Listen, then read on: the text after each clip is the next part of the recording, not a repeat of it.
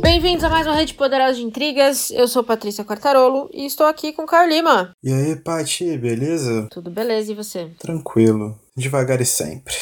É, tá meio foda, mas a gente segue, né? É uma loucura, né? Acompanhar o Brasil não é fácil e fica ainda mais difícil em, em tempos de pandemia. Pois é. então, Sabe que eu tenho acompanhado no, no Twitter e no Instagram várias pessoas falando que os livros, a literatura, tem sido meio que um acalanto nesse momento, sabe? De você ler. Acho que às vezes a gente lê uma ficção tão fora da nossa realidade que ela deixa a gente mais calmo. Eu acho que esse é um papel muito bonito da ficção e da literatura. é, né, cara? É oferecer novas perspectivas também, né? Tem me ajudado demais, assim. Demais. Eu tenho tido mais sucesso lendo ficção do que não ficção ou textos políticos. Textos políticos têm sido meu gatilho. Eu, tô, eu tenho tido que deixar um pouco de lado, pra ser sincera, mas ficção tem sido assim gostoso de sair da realidade. Eu deixei até de acompanhar um pouco o jornal essa, essa última semana, Uhum. porque, né? Loucura É. total. Bom, falando em ficção, vamos falar de uma ficção boa. Várias ficções dentro de uma ficção que já vem de uma história, de uma história centenária, milenar, nem sei de quando é.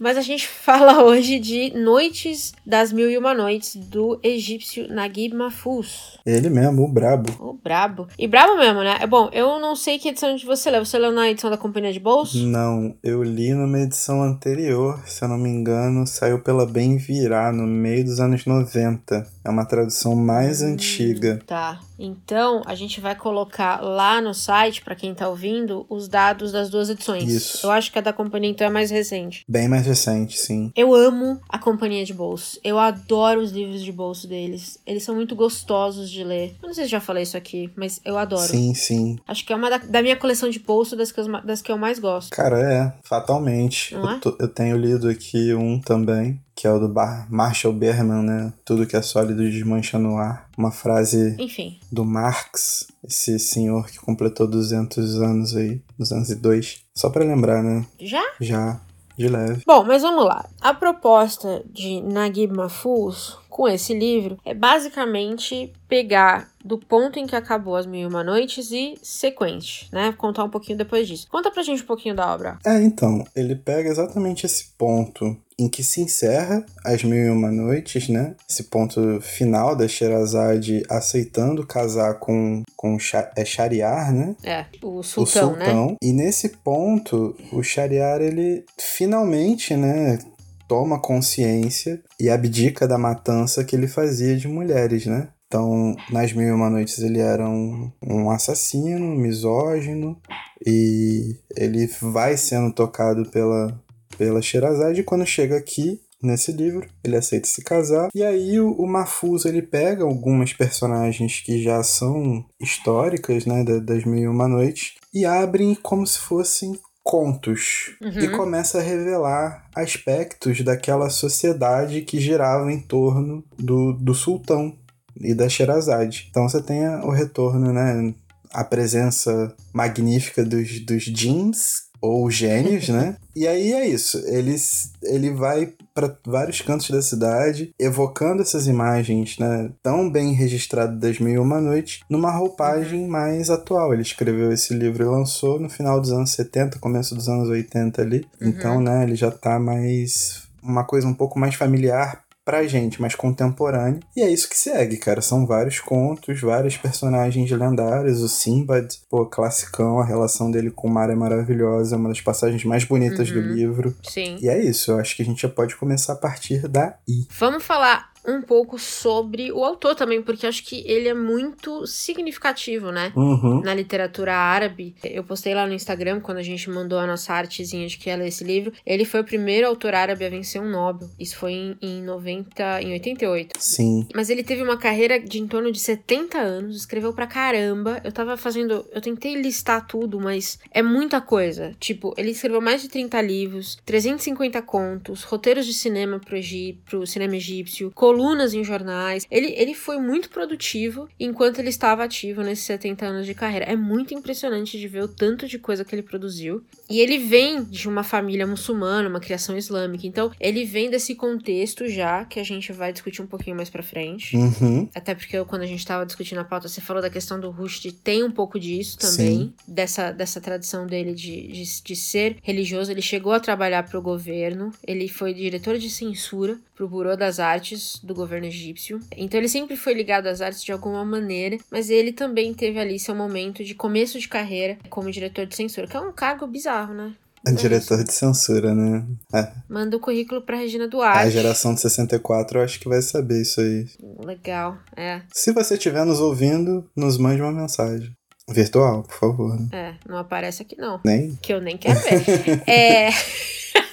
ele viveu muita coisa, acho que tem, tem partes que você lê sobre ele que eu fiquei muito impressionada. Ele vivenciou a Revolução Egípcia de 1919, ele viu os soldados britânicos invadindo a cidade. Eu acho que isso foi moldando um pouco a parte de comunidade que a gente vê no livro. Tem um pouquinho disso. Tem uma, tem uma cena, aliás, um conto, né? Que é Sim. a cidade sofre uma invasão, mas a gente não vê, na verdade, né? A gente ouve falar, como se a gente fosse um dos. uma, uma das pessoas que vivem ali. Sim. que mais? Tem coisas muito boas e ele cobriu muito assunto no livro dele. Aqui, inclusive, tem um que era tabu na sociedade. Então, aqui no livro ele fala, por exemplo, de estupro. Sim, sim. Que era considerado um assunto que você não podia falar, principalmente num texto em que também se fala de Deus, né? Não podia ter as duas coisas, duas coisas juntas. E ele coloca isso. Acho que tem mais de uma história com isso. Um conto. Com esse mote. Então, pelo que eu vi, ele foi meio que um, um destruidor de paradigmas, assim, na sociedade egípcia e na comunidade muçulmana, né? É, cara, e é até engraçado, né? Porque é uma transformação muito Felipe Neto, assim, né? Ele saiu de diretor de censura Diretor de pra censura um pra falar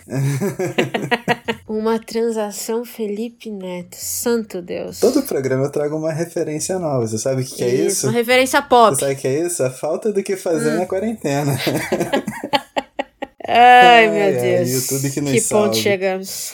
Mas. Muito bom, muito bom. Mas é, mas é verdade, ele Mas sim. foi de, de um cara, que, um seguidor cego ao governo, pra um cara que começou a quebrar as barreiras é, no trabalho dele. E, e ele era ouvido, né? As pessoas liam, ele foi lido na- em vida. Porque eu fui procurar isso. Foi é. muito lido, a produção vastíssima e ele foi reconhecido pela comunidade internacional, né? Ele Uhum. acabou sendo o primeiro árabe a receber, né, um Nobel de literatura em 1988. Então, eu acho que fica até uma parada muito muito evidente assim dessa, dessa conexão, dessa abertura, desse espaço novo, é Uhum. que a tradição, né, muçulmana, a tradição árabe, ela é mais do que milenar, né? Tipo, são alguns milênios. E só em 1988, no ano da nossa Constituição Cidadã, tipo, um árabe foi ganhar um prêmio Nobel, né? Através do, do Naguib Mahfouz. Então, é muito recente, é muito próximo. E isso alavancou outros nomes, obviamente. Pra gente é muito sensível, porque a gente até hoje, nada. né? É, o Brasil, né? Mas o enfim. BR tá, tá osso aí, né? Tá, tá foda. Mas você sabe que eu fui assistir. Eu vou deixar no nosso site um link que eu achei uma palestra muito legal de um professor de estudos árabes. Uhum. Tá em inglês, infelizmente eu não achei uma, uma versão e, não- e a legenda tá bem ruim, pra ser sincera, mas ouvir em inglês talvez goste. Ele basicamente conta um pouquinho da história da, da literatura contemporânea árabe e ele comenta um pouquinho do, do Mahfouz, né? Pelo marcante prêmio que ele recebeu. E aí, a palestra tem uma hora. E aí ele fala uma coisa que eu achei incrível. Ele fala assim que acredita-se, né, os estudiosos acreditam que mais autores árabes não levaram prêmios assim porque é muito difícil de traduzir o árabe Sim, para as línguas sim, ocidentais. sim. Ele falou, é uma língua muito poética, é uma língua onde você às vezes dá muitas voltas poéticas para falar uma coisa simples. Sim, Então, quando você traduz, você perde um pouco isso. E aí ele falou que isso, às vezes, quando a gente lê, né, como, como ocidental, e ele, ele tava falando especificamente do inglês, mas eu acredito que também se aplica pro, pro português. Você vai perder um pouco dessa questão que faz da língua, ou que faz da escrita de um, de um escritor árabe tão poderosa. E eu fiquei fascinada por isso, porque eu nunca tinha imaginado que pudesse ter sido, que fosse tão complicado assim. Mas ele, ele fala assim que quem estuda a língua árabe, né, quem lê no original, sabe que se mais autores árabes pudessem ser traduzidos da mesma forma como eles escrevem, né, com a mesma potencialidade ali, é, a gente teria, a gente teria talvez mais grandes nomes da literatura árabe hoje na boca dos ocidentes. Porque é, a gente mesmo, né? Quando a gente chegou no Mafuz como? Meio que por sorte. É, a gente. Né? Você não ouve falar deu dele. Deu uma vasculhada. Foi. Achamos que seria algo interessante porque envolve toda essa mística das mil e uma noites, né? Essa questão que a gente se propôs esse ano de tentar dividir o mundo em regiões e, e tentar visitar um pouco de novas culturas, né? Uhum. Mas foi bem, bem na cagada. É, então, e assim, a gente não ouve falar muito. Não. A gente. Eu nunca recebi uma indicação de um livro dele. A verdade, eu tava pensando nisso outro dia. Eu acho que nunca me recomendaram um livro árabe, de um autor árabe. Então eu fiquei um pouco. Além, óbvio, dos contemporâneos bem recentes, né? Por exemplo, o próximo que a gente vai discutir esse mês é bem mais recente, Sim. mas. E também não é. Não sei se é considerado árabe também. Mas, assim, eu nunca recebi. Então, para mim, foi uma surpresa muito legal. Eu gostei muito do livro, na verdade. E mais ainda de, de fazer a gente pensar essas coisas, sabe? Eu acho que a grande virtude do, do, do Naguib foi ele conseguir fazer isso, né? Ele conseguiu transformar a literatura que ele fazia ao longo das décadas em algo que pudesse ser reconhecido também para fora Uhum. né, do, do Marrocos ali, da, da comunidade árabe como um todo. Isso se dá, obviamente, na forma que ele se coloca de mesclar as estruturas, né, para que ele pudesse ser traduzido de forma a não ficar algo extremamente longínquo por causa dessa questão poética toda, das estruturas, da dificuldade, e também né, na, na questão de da própria postura dele em relação à literatura, como ele acreditava encarnar esse, essa literatura, como ele acreditava impulsionar a forma, a visão que ele tinha, tendo ele novamente nascido de uma família árabe tradicional, né? Tendo sido um diretor de censura e depois ter sido considerado um herege. Então, tipo, é bem interessante fazer esse acompanhamento. É bem interessante, é, é uma parada bastante, bastante perceptível que muito do que a gente vai falar aqui está concentrado na figura do Naguib, porque Uhum. por mais que ele tenha conseguido ser traduzido, muito da coisa ainda reside dentro de, de esferas que a gente não alcança com, com a tradução, que é realmente muito difícil essa interlocução entre culturas, entre, entre línguas, né, entre idiomas. Então acho que, que doideira falar sobre esse cara. é Pois é, muita doideira, né? Que bola dentro. Eu fico, eu fico sempre feliz quando a gente lê um livro e a gente descobre uma coisa que a gente não esperava, assim. É a segunda vez que isso acontece esse ano, né, com a gente. Sim, De pegar um livro meio no escuro e tá, sair do livro e falar os dois, falar, pô, Voragem foi o primeiro, esse foi o segundo, eu, tô, eu fico feliz da gente ter dado dois tiros tão certos. E os assim. dois têm essa mesma ideia, né? De tipo, levar um pouco. levar o Oriente pro Ocidente sem perder Uhum. a questão do Oriente, assim, né? Tipo, no caso a gente tá falando do Japão, é uma outra questão, outro Oriente, mas tem muito disso, né? Tem a essência da parada ali muito, muito arraigada, então acho que é uma parada muito maneira, muito maneira de verdade. Essa é uma boa sequência pra gente falar um pouco do que ele construiu aqui Uhum. com o Noites das Mil e Uma Noites, porque eu li As Mil e Uma Noites há um tempo já, quando eu era adolescente, já faz uns anos. A gente não precisa entrar em detalhe. Você É. tá se acusando aí, ó. E eu. e eu adorei as Mil e Uma Noites. Adorei as Mil e Uma Noites. Achei fantástico. E é o tipo de livro que você. que você imerge no livro mesmo, entendeu? Você desaparece dentro do livro porque as histórias, tal como a Sherazade conta, elas são é, é, muito divertidas, elas são muito interessantes. E foi exatamente o que manteve ela viva, né? Basicamente isso. Que o Sultão não matou porque ele também queria ouvir o resto das histórias. E eu lembro que eu devorei as Mil Uma Noites, eu adorei. E aí quando eu peguei esse livro, e, e aí a gente viu, né, que era uma, digamos assim, uma uma sequência. Na verdade, eu não posso dizer que é uma sequência, né? É uma. Tipo, é quase como se fosse um spin-off de As Mil e Uma Acho Noites, que é a né? Porque ele vai definição. contar. É, porque aí ele vai contar como era a cidade onde vivia o Sultão e Sherazade. E eu fiquei preocu- preocupada se ele ia conseguir recriar aquela, aquela, aquele clima, né? De, de, de um místico com o real. E eu acho que ele fez um trabalho sensacional com isso. Em grande parte, acho que pelo uso dos gênios. Que foi muito bom. É, e até engraçado em alguns momentos. Não podemos negar. Pô, maravilhoso, cara. Então ele conseguiu, para mim, pra, como uma pessoa, uma fã, digamos, da obra original, eu fiquei muito feliz de sentir a mesma, a mesma coisa, de começar a ler e falar, caramba, e não querer parar de ler. E eu, eu sempre acho que esse é o melhor sentimento do mundo quando você pega um livro. Então, eu fiquei muito feliz de ver que ele continuou, assim, o mesmo clima, a mesma a mesma vibe. Pros novinhos que estão vendo a gente. A mesma vibe de As Mil e Uma Noites, sabe? Tá hypando o livro, hein? Rapaz.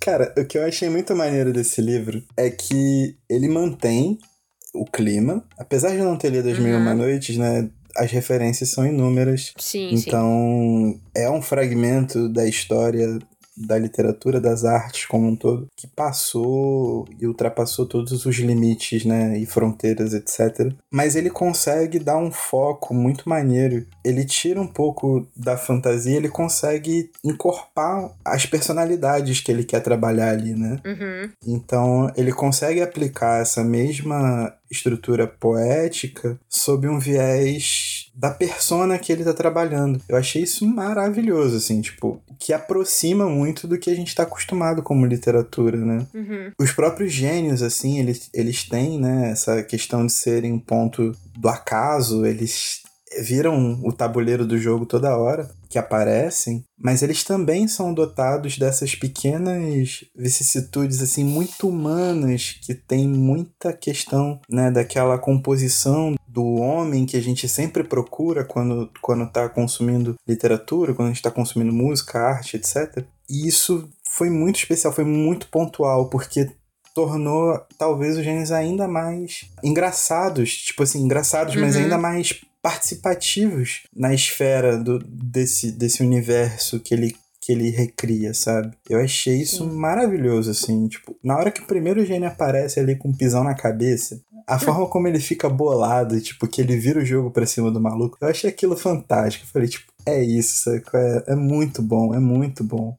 E tem uma dose de, de humor também ácido que é maravilhoso. Eu ia falar isso. Eu acho que os gênios trazem uma. Um, um como é que a gente chama? Um comic relief, né? Como é, eu não sei. Alívio cômico. Um alívio, isso, ah, imbecil, né? Um alívio cômico. Isso. Só explicando que você trabalha com britânicos, então você sempre é, tá em isso, contato desculpa. com a língua inglesa. Enfim. Isso acontece. Você não é uma menina que mora na zona sul do Rio de Janeiro. Você viu, mas você viu um vídeo, tem um vídeo do Porta dos Fundos maravilhoso, que. Vou, é rapidinho, tá? Uma tangente aqui. Que aí é o, é o Gregório, que aí alguém fala com ele: ah, vamos ver aquele filme do Woody Allen. Aí ele, Wood Alan. tipo, aí ele começa a corrigir o sotaque de todo mundo. Enfim, gente, não sou eu. Mas enfim, eu sempre penso nesse, nesse filme, nesse vídeo, quando eu falo essas coisas. Mas enfim, os gênios, eu pensei exatamente isso. Para mim, eles trouxeram aquele humor do tipo assim: os seres humanos estão passando, os humanos passando por todas essas coisas, porque tem de tudo aqui, né? Tem intriga, tem traição, tem obsessão, tem injustiça, tem morte, tem estupro, tem vários crimes, tem um monte, tem de tudo, né? Tá tudo aqui nesse livrinho E curtinho. eu sou tão bobão, né? Casou com essa é, Sherazade, tá? É. Não, mas os gênios estão lá do tipo assim, foda-se, entendeu? Você vai matar três fulaninhos ali pra mim só pra eu ver se você é legal. Isso aí. E é maravilhoso, porque você vê o quanto a nossa... Eu acho que é muito legal ele questionar isso, porque você vê assim, o povo muito religioso, eles acreditam que o destino, ele tá traçado, né? uhum. né? E o que os gênios mostram é que não tá, na verdade, porque eles podem surgir e mudar a coisa toda, ou destruir tudo que você achava que sabia. É meio, dá um pouco dessa sensação de, cara, esse, esse era um bom momento para um gênio chegar e derrubar um, um puto aqui. Sim. E, e, eles fazem, achei divertidíssimos os gênios, de verdade. Até os mais, os mais maldosos são divertidos, né? O jeito como eles manipulam os humanos, como nós somos fracos e manipuláveis. Até o sultão, é verdade. Cai em uma, né? E eu acho mal maneiro que até tem uma pessoa que é atrevido bastante para virar pro gênio e falar: Ah, pô, você não é o gênio? Você vai lá e faz, mano. Você tá me mandando fazer as coisas? Você é mais poderoso não? Não, mas aqui eu também obedeço ordens. eu tenho moral, pô. Ah, tem uma hora que o cara fala assim, quando ele quando o gênio vira o jogo, ele fala assim, então, pô, mas você não vai me salvar? Aí o gênio fala assim, ah, mas a minha religião não permite. Uhum. Cara, eu comecei a rir, eu falei, filho da puta!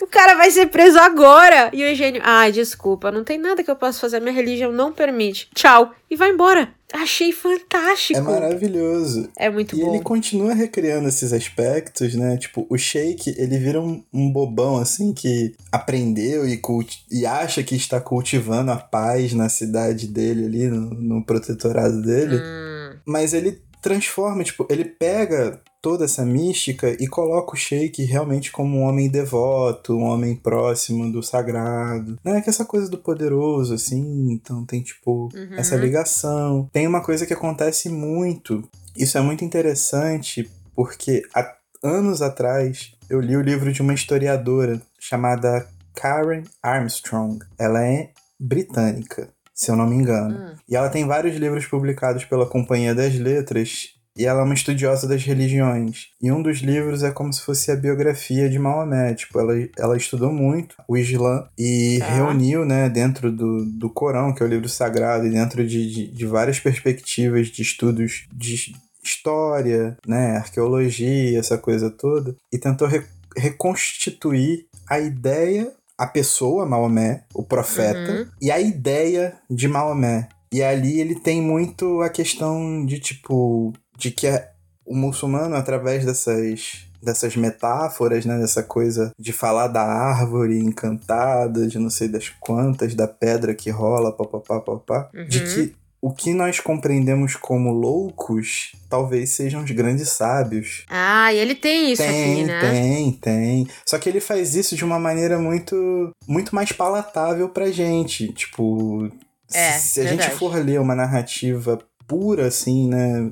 Árabe, a gente vai ficar assim meio tipo, porra é essa, mano? É, na tá verdade, ligado? ele literalmente, né, transforma o louco no sábio. Literalmente. literalmente. Ele foi o, o, o antecessor de Chorão, né? Só os loucos sabem. Exatamente.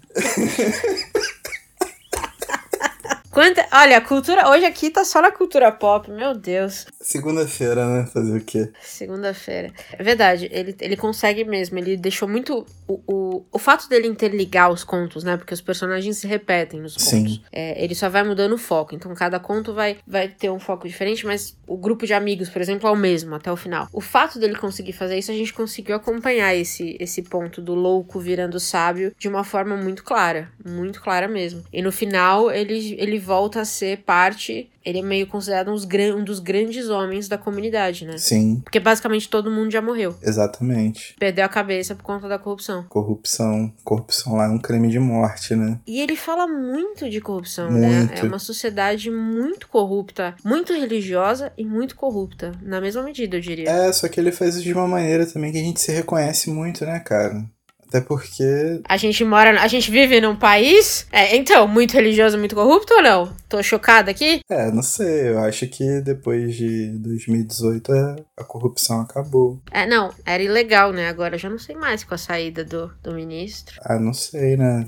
Quem sabe. Tipo... Tem que ver como é que ficou isso, né? Eu não sei mais Tem também. Tem que ver isso aí. Vamos ver se o, se o Brasil não Tem explodir. Que ver o que tá proibido o que, que não tá proibido, que agora eu já não sei mais. Sei lá você só indica aí o, o superintendente da PF aí, tá tranquilo. Mas só do Rio. Só do Rio, só do Rio, mas só no do Rio. O resto não, não precisa. Não, é. O resto não me interessa. Afinal de contas ainda sobra 25, 26. 26, 26, 26. Tranquilo tranquilo, sossegado. Mas é, é, eu acho, eu acho que fica claro quando você lê esse livro por que, que ele entrou na lista de hereges, né? Porque quando ele fala do nível de corrupção da sociedade, é, ele fala de uma corrupção muito palatável, né? Então, assim, qualquer um oferecia dinheiro, qualquer um roubava. Muitos aqui que tinham essa ambição de serem ricos e poderosos, porque ele difere muito, né? A elite da plebe. Sim. Ele usa esse nome, na verdade. Ele, te, ele coloca a distinção muito clara. Então, assim, no bar, sentam-se em mesas diferentes. Né, não se misturam. Sim. Que acho que é a história do barbeiro, né? O barbeiro sonha em sentar na mesa dos ricos e poderosos. E aí essas pessoas fazem o que tiverem que fazer para alcançar sua, sei lá, seu sonho de princesa, basicamente. Você sabe uma parada que eu pensei agora também? Hum. Ele viveu e escreveu esse livro particularmente, numa época em que o mundo árabe estava sendo revolucionado pelo petróleo, né, cara? Então, tipo, os grandes sheiks do petróleo que estavam ficando bictilhardários, né, a ponto de mandarem revestir carro de ouro e essas coisas Sim. completamente Sim. excêntricas, eles começaram a construir né, grandes polos para que eles pudessem viver e a população, no geral, foi ficando cada vez mais esquecida e é uma região muito belicosa. Então, tipo, esses poderosos começaram a criar comunidades muito para dentro deles e as pessoas foram ficando cada vez mais esquecidas. E aí o que eu acho que é importante quando ele ressalta essas questões de uma corrupção comum é que ele uhum. tira a corrupção só da questão de, igual a gente acha hoje, né, corrupção é roubar dinheiro, né, tipo, do Estado. Sim. Mas não, são várias corruptelas que vão se somando e vão formando, é, é, entre aspas, né, o caráter da cidade, assim. Então uhum. Então você vê aquilo entranhado em todos os lugares e, é, e os níveis de de desigualdade são avassaladores, são muito altos. Então você vê uma população pobre que faz o que pode para se sustentar e quando você vai pro, pro shake lá que tá bobão, acha que tá tudo tranquilo, casou com a Sherazade, tá tudo certo, você vê que eles simplesmente não tocam nessa, nessa esfera, assim, mais ou menos, né? Tipo, eles não, não são afetados. Tipo, eles estão numa bolha, realmente. E se você for ver, tipo, são retratos do que você vê em países árabes, né? Grandes centros, tipo, Dubai, uma Dubai da vida, né? Ah, Dubai, tipo, muito dinheiro, shoppings com chão de mármore Carrara e colunas de ouro, que não sei o que. Aí, tipo, você viaja 20 minutos. É a pobreza da pobreza da pobreza da pobreza. Já pode ser uma realidade que ele estivesse vendo como um todo. E que também não compactua tanto com os preceitos, né? Tipo, de uma religião, de certa forma. Eu acho que é o, livro, quanto mais eu lia, mais eu pensava naquele, naquela frase famosa que é o poder corrompe e o poder total corrompe totalmente. Porque qualquer poder, qualquer poder que, essa, que alguém dessa cidade tinha, eles eram corrompidos, né? Acho que o exemplo maior é o, o Fadé, eu não sei como falar o nome dele, que ele ganha aquela capa da, da invisibilidade e, e aí ele vai roubar três centavos, que era o que ele tinha que ganhar vendendo doce no dia. Então, assim, é, é qualquer poderzinho, qualquer, qualquer vantagem que as pessoas dessa cidade tinham, elas usavam essa vantagem para favor próprio. Isso. Exceto o louco. Exceto o louco. Que passou, que decidiu que ele ia começar a limpar a cidade. Meio dramático no começo, mas enfim. Exceto o louco, que de repente entendeu que, sei lá, a cidade não tinha mais jeito. E a gente discutiu esse mesmo ponto no Trilogia Suja de Havana, né? O Pedro Juan faz a mesma coisa, tipo, ele até tem a oportunidade de levantar uma grana para fugir, mas ele só pensa naquele ganho naquela hora. Imediato. Exatamente, sobrevivendo um dia após o outro. E assim vai, e assim hum. gira a roda. Muita doideira. Eu acho que é importante falar que se você que está nos ouvindo é uma pessoa que gosta de livros que são liderados pela história em si, eu acho que você vai se perder um pouco. Por personagens, você vai se perder um pouco, porque não dá para se apegar a nenhum personagem aqui. Nem mesmo a Sherazade, né? Porque ela aparece muito pouco, não, né, Caio? muito pouco. Você tem que estar tá preparado para ler sobre a cidade, na verdade, né? Sobre a construção dessa comunidade. Eu acho muito mais do que um personagem específico. O livro não é sobre o sultão, não é sobre a Sherazade, é sobre as muitas pessoas que formam essa comunidade. Eu li uma crítica, não vou lembrar onde, tá? Mas se eu achar, eu vou pôr o link. Eu li, acho que foi no Goodreads, na verdade, então nem vale citar, citar no link. Mas uma pessoa falava assim: ah, eu gosto muito de histórias onde, tipo, pega um personagem e você acompanha uhum. a trajetória daquele personagem, sabe? Sim. Não é esse tipo de livro. Esse livro também funciona como um reforço, né? De que o exercício da leitura Obviamente, né, a construção de uma história tem um objetivo, pá, pá, mas o exercício de leitura, ele nunca é um, uma competição, né? Ele é um transitar que você fica ali. E é o que esse livro faz com você obrigatoriamente. Para você falar que terminou o livro, você tem que transitar pela cidade que ele cria. Não uhum. interessa o que acontece com o louco, com a Sherazade, com o Sultão, com o Simba, de, com, com o tapete mágico do Aladdin, qualquer coisa, sabe? Uhum. O que interessa é como ele vai apresentar aquela cidade para você, é o processo. E isso é uma coisa muito da, da, questão, tipo, eu conheço muito pouco, mas sou muito pouco familiarizado, mas é uma questão que os orientais parecem ter muito mais af afincadas, fincadas na cultura dele do que a gente, né? Eles, Sim, o objetivo é o processo, tipo, é ele flanar por toda a cidade, mostrar cada aspecto que ele quer mostrar, sem ter muita responsabilidade em criar um, uma jornada do herói, essas coisas que a gente tá mais acostumado e tal. Sim. Então acho que é uma, é uma boa oportunidade também para exercitar esse, esse aspecto da leitura, que é uma base muito cultural, sim. Muito bom, muito bem colocado. Ou pelo menos uma, Faz né? sentido, sim. Ah, Depois de ter mandado as cinco referências idiotas aqui, eu tinha que mandar alguma coisa boa. Mas o, o, o legal é, é o seguinte: é um livro curtinho, é um livro que você lê relativamente rápido, acho que tem 250 páginas, se muito. Uhum. A minha edição, pelo menos. Você lê relativamente rápido, você constrói essa cidade na sua cabeça de maneira muito clara, sem sair do clima de As Mil e Uma Noites. Então, eu achei incrível. Acho que, eh, resumindo, é isso. Ele fala da corrupção pelo poder, da gente se deixar levar por, por uma ambição cega. Sim. Muitas vezes uma ambição não baseada na realidade, né? Ou seja, coisas que a gente não vai conquistar mesmo, né? Nós dois aqui não vamos um dia ter uma Ferrari bordada, sei lá, cheia de ouro. Até porque se eu tivesse uma Ferrari eu não faria isso. Se eu tivesse dinheiro para ter uma Ferrari, eu não teria uma Ferrari. Meu pensamento é mais ou É menos meu ponto esse. também. Então é isso aí. Então, então, então tamo junto. É, eu acho que é isso. Eu acho que é, é, é muito bonito o livro. Eu gostei muito dos contos. Não tem um conto que eu falo assim, achei ruim.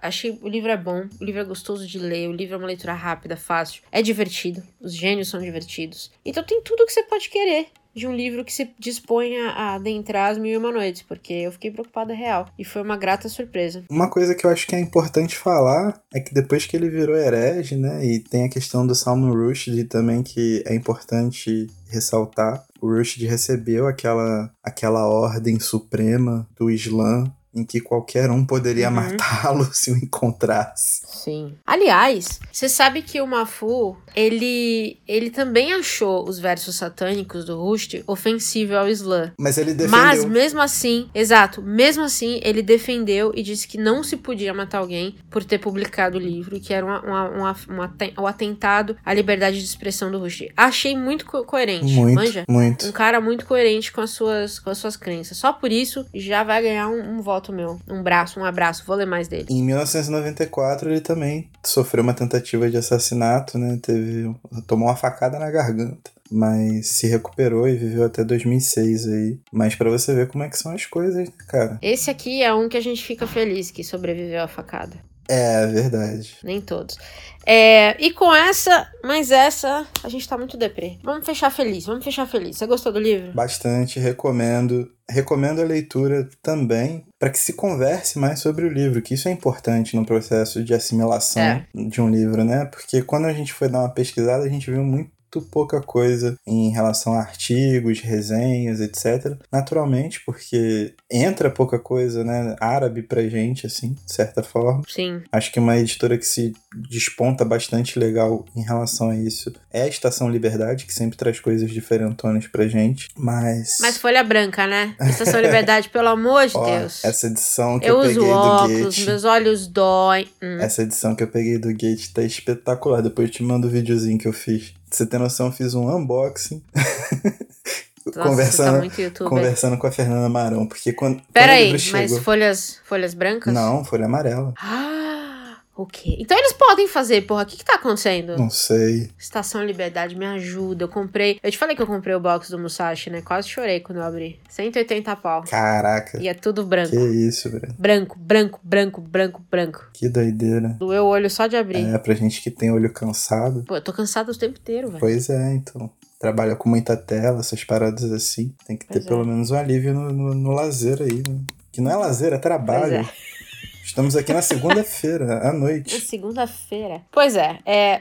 Mas, resumindo, leiam Naguib Mahfouz. Vamos ler mais autores árabes. Acho que se tem uma coisa que a gente já falou e a gente aprendeu esse ano é sair da caixinha compensa. Com certeza. Às vezes a gente descobre coisas incríveis que a gente não descobriria de outro jeito. E isso constrói um espaço para diversidade que se faz cada vez mais necessário. É isso aí. Então, Forte. fica aqui outra frase inteligente para vocês. Ok, eu vou, eu vou encerrar porque eu tô vendo que acho que agora vai ser só daqui pra baixo. Vai.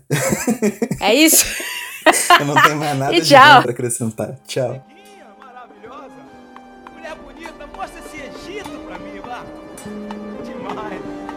Egito quente que nem areia do Saara. Me queima, mano. Danada. Ordinária. Vambora, mostra pra mim, juntinho, vambora. Essa é a mistura do Brasil com o Egito. Tem que deixar-me pra dançar bonito. Essa é a mistura do Brasil com o Egito. Tem que deixar-me pra dançar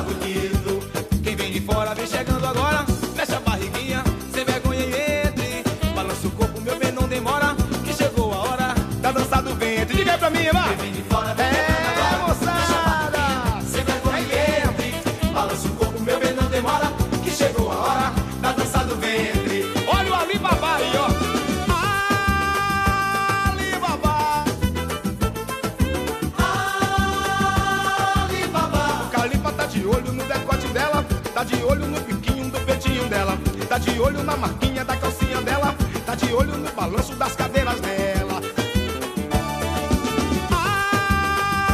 Alibaba, vambora moçada!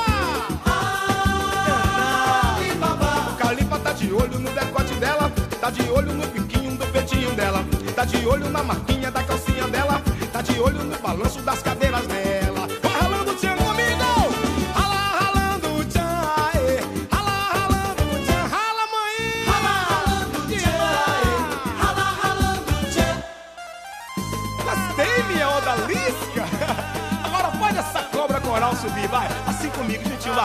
Subindo, subindo, subindo. Que maravilha! Cheguei no oásis ordinária. Estou todo molhadinho.